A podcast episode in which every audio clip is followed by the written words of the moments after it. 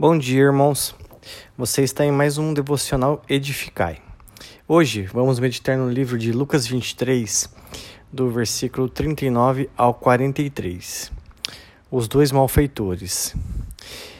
E um dos malfeitores que estavam pendurados blasfemavam dele, dizendo: Se tu és o Cristo, salva-te a ti mesmo e a nós. Respondendo, porém, o outro repreendia-o, dizendo: Tu nem ainda, nem ainda temes a Deus, estando na mesma condenação? E nós, na verdade, com justiça, porque recebemos o que os nossos feitos mereciam, mas este nenhum mal fez. E disse a Jesus: Senhor, lembra-te de mim quando entrares no teu reino. E disse-lhes Jesus: Em verdade te digo que hoje estarás comigo no paraíso. Podemos ver aqui nesses versos dois tipos de atitudes. Enquanto um está preocupado com apenas os seus interesses, visando ser beneficiado, mesmo fazendo as coisas de maneira errada, o seu egoísmo é tanto que não tenta entender o real motivo que o levou a estar nessa situação. Devemos aprender que quando estamos em situações difíceis, não devemos reclamar ou ficar bravo com as situações, podendo assim julgar ou dizer: por que isso só acontece comigo?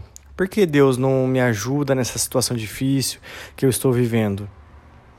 Ao olhar para este capítulo, estamos vendo Jesus ser crucificado e ainda assim eh, dizendo a Deus para perdoar porque não sabemos o, o que estamos fazendo.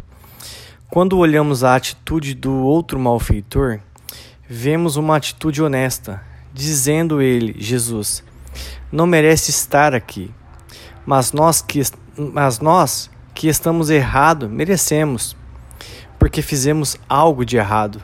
Hoje não é muito diferente.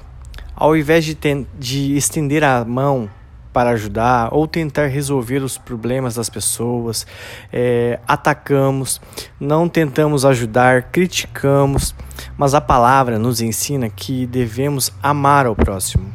A palavra, a palavra nos ensina a ter um coração bom, a interceder uns pelos outros, a estender as mãos, a lembrar das pessoas e desejar que todos sejam salvos.